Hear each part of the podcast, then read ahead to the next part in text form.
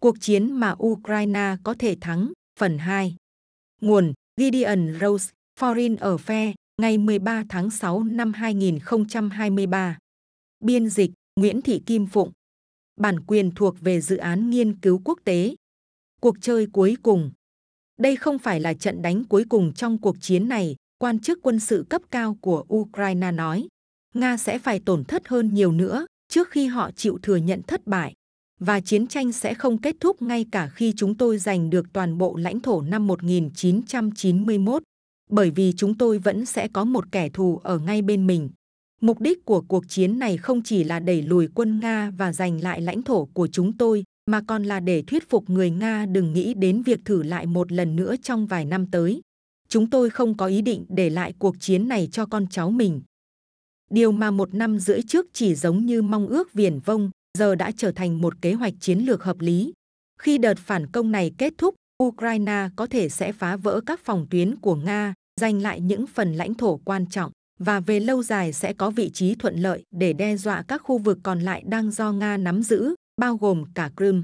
Do đó, những người bạn của Kiev nên chuẩn bị giúp nước này khởi động các cuộc tấn công trong tương lai nhằm giành lại toàn bộ lãnh thổ được quốc tế công nhận. Tùy vào thời điểm Nga quyết định cắt giảm tổn thất, ba kịch bản có thể xảy ra bao gồm Ai Cập 1973, Triều Tiên 1951 và Triều Tiên 1953.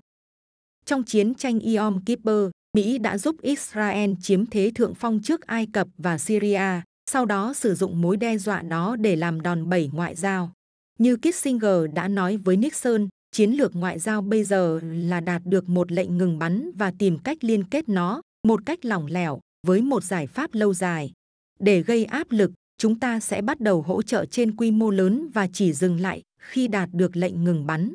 Khi quân Israel tiến đến kênh đảo Suez và bao vây các lực lượng Ai Cập ở đó, Washington đã làm trung gian cho một thỏa thuận giúp hai bên ngừng giao tranh, cho phép lực lượng Ai Cập rút lui và chuyển sang các cuộc đàm phán hòa bình có nội dung rộng lớn hơn, cuối cùng tạo ra một thỏa thuận mà đến nay vẫn là nền tảng của an ninh khu vực.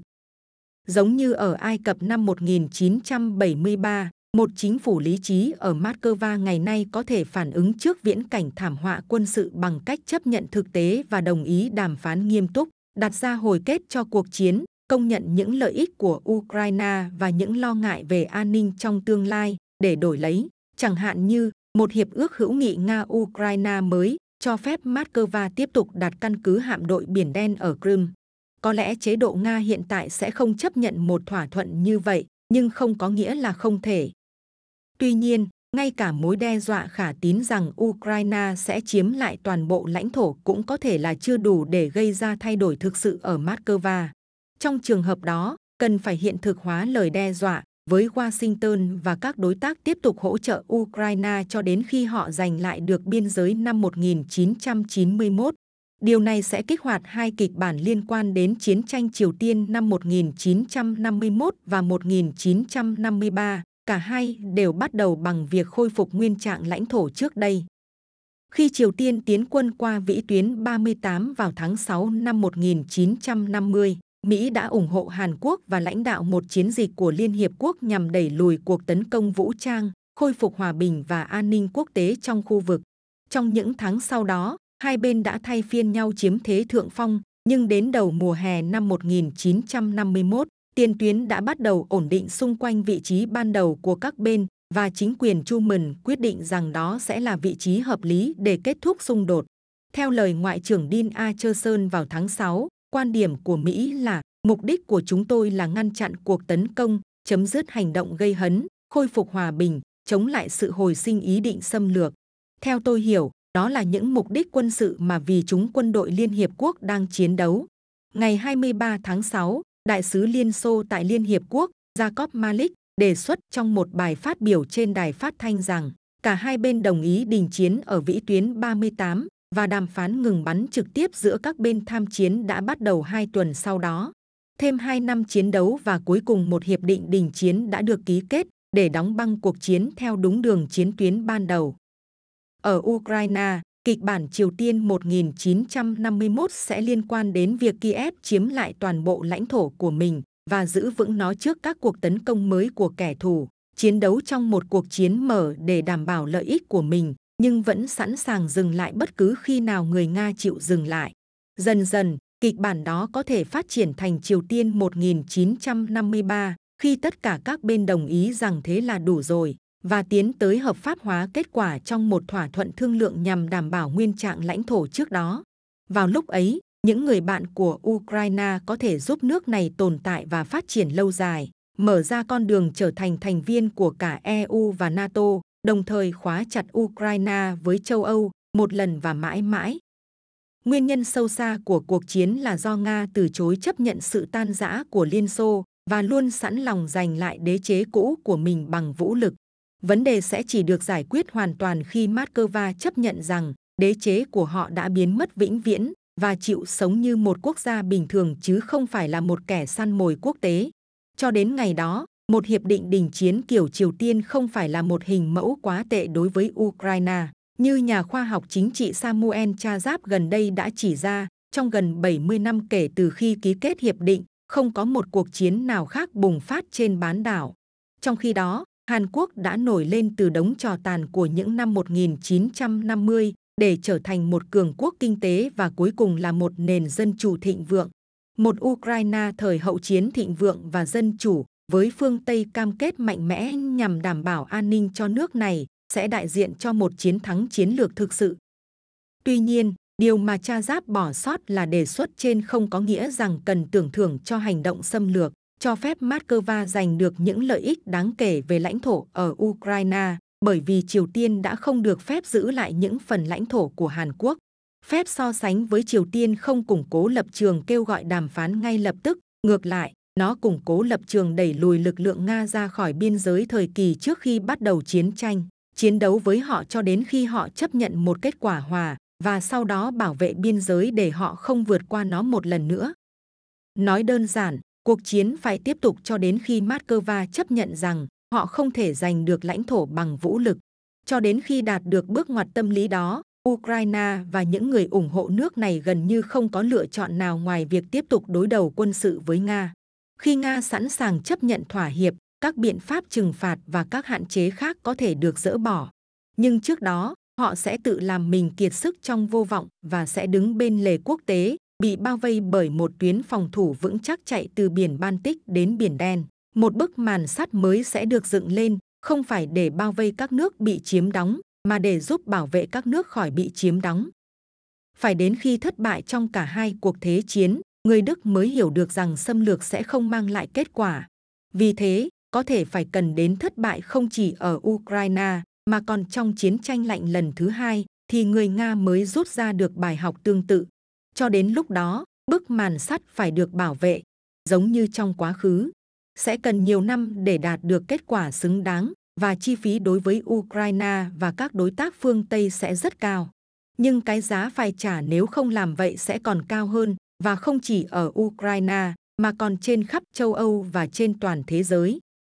Cuộc chiến thời hậu chiến Để cuộc xung đột tổng thể có thể kết thúc, Nga sẽ phải tiếp tục phát triển. Ukraine cũng vậy.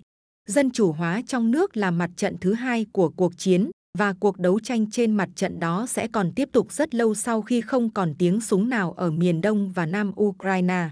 Các nhà cung cấp viện trợ nước ngoài đã đúng khi quan tâm đến tham nhũng và trách nhiệm giải trình. Người Ukraine cũng vậy. Tháng 11 năm 2013, nhà báo người Ukraine Mustafa Nazim đã viết một bài đăng trên Facebook kêu gọi mọi người cùng ông xuống đường phản đối việc Tổng thống Ukraine Viktor Yanukovych từ bỏ quan hệ đối tác mới nổi với châu Âu. Sự kiện này châm ngòi cho cách mạng Maidan, cuộc nổi dậy của quần chúng mà sau đó đã lật đổ chế độ Yanukovych. Một thập niên sau, Nazim hiện là thành viên quốc hội, người đứng đầu cơ quan phục hồi và phát triển cơ sở hạ tầng Ukraine và là một trong những nhân vật chủ chốt quản lý công cuộc tái thiết đất nước. Ông nói, cuộc chiến này là phản ứng cuối cùng của Nga đối với Euromaidan. Đó là sự tiếp nối và là đỉnh cao của cuộc đấu tranh giành độc lập và tự do của Ukraine. Chúng tôi đang thoát khỏi quá khứ của mình và tham nhũng là một phần của quá khứ đó. Cải cách cũng rất quan trọng, chứ không chỉ tái thiết. Nếu những lời hứa trong nước không được thực hiện, thì sau khi giành chiến thắng trong chiến tranh, sẽ lại có một Maidan khác. Klitschko đồng ý. xây dựng lại các tòa nhà là không đủ. Điều quan trọng là phải xây dựng nhà nước pháp quyền và các thể chế dân chủ. Chúng tôi cần cải cách tư pháp, cải cách quân đội, cải cách mua sắm công. Mọi người mong đợi một đất nước mới và tốt đẹp hơn sau chiến tranh. Trên mặt trận này, chính quyền Biden và các chính phủ phương Tây khác nên chấp nhận những người hoài nghi chiến tranh và mối quan tâm của họ, kết hợp viện trợ hào phóng với các biện pháp bảo vệ mạnh mẽ để đảm bảo chúng được sử dụng đúng cách. Rất hiếm khi chúng ta nghe những người nhận viện trợ nước ngoài cầu xin điều kiện đi kèm, nhưng đó chính là những gì Ukraine đang làm. Hãy là những người bạn tốt thực sự, họ nói, hãy hỗ trợ chúng tôi nhưng cũng buộc chúng tôi tuân theo các tiêu chuẩn cao. Hoàn thành công việc Quan điểm cho rằng cuộc chiến này khiến người ta phân tâm khỏi các quan ngại an ninh quốc gia khác, cấp bách hơn và quan trọng hơn của phương Tây là một quan điểm sai lầm. Nhờ cuộc xung đột Ukraine, NATO đang làm hao mòn sức mạnh của kẻ thù và học được những bài học vô giá về bản chất của chiến tranh thời hiện đại, từ số lượng trang thiết bị cần thiết đến tầm quan trọng của việc kết hợp công nghệ thương mại và quân sự với nhu cầu đổi mới liên tục và phát triển vũ khí linh hoạt. Thành công trên chiến trường là cách quảng cáo hiệu quả nhất cho bất kỳ hệ thống vũ khí nào và những chiến tích của Ukraine cho thấy rằng nhu cầu về pháo, xe thiết giáp và thiết bị phòng không tiên tiến của phương Tây sẽ chỉ tăng thêm. Chiến tranh đã bộc lộ những thiếu sót nghiêm trọng trong cơ sở công nghiệp quốc phòng của phương Tây, nhưng chiến tranh cũng giúp khắc phục thiếu sót đó một cách kịp thời trước khi tình hình trở nên thực sự nguy cấp đối với an ninh của phương Tây. Những người phàn nàn rằng không có đủ đạn dược để đồng thời bảo vệ Ukraine, Đài Loan và Mỹ đã đúng. Nhưng giải pháp cho vấn đề không phải là ngừng viện trợ đạn cho Ukraine, mà là sản xuất nhiều đạn hơn. Điều đó đòi hỏi phải cải cách các thể chế hành chính cứng nhắc và các thói quen mua sắm vũ khí không hiệu quả, lần này là ở Washington chứ không phải ở Kiev. Bộ Quốc phòng sẽ phải đánh giá lại cuộc xung đột ở Ukraine và rút ra bài học cần thiết. Đó không phải là một phiền toái mà là một cảnh báo. Trong khi đó, những người ủng hộ chiến tranh ở cả chính phủ và quốc hội sẽ phải đảm bảo đủ nguồn tài trợ dài hạn để khôi phục các dây chuyền sản xuất trong nước đối với các vũ khí quan trọng từ súng đến xe tăng, đạn pháo đến máy bay không người lái, tên lửa đến máy bay. Cuộc chiến này là vấn đề cấp bách và quan trọng nhất trong chương trình nghị sự an ninh quốc gia và các chính phủ phương Tây cần đối xử với nó đúng như vậy. Người Đài Loan, giống như người Ukraine, hiểu rằng an ninh của họ sẽ được đảm bảo tốt nhất bằng cách buộc Nga quay trở lại nguyên trạng bất kể giá nào. Tiêu Mỹ Cầm, đại sứ trên thực tế của Đài Loan tại Mỹ, gần đây đã chia sẻ với báo chí Tôi nghĩ chống lại hành động xâm lược là thông điệp chính sẽ giúp ngăn chặn bất kỳ ý định hoặc tính toán sai lầm nào. Cho rằng một cuộc xâm lược có thể được tiến hành nhanh chóng mà không bị trừng phạt, không phải trả giá.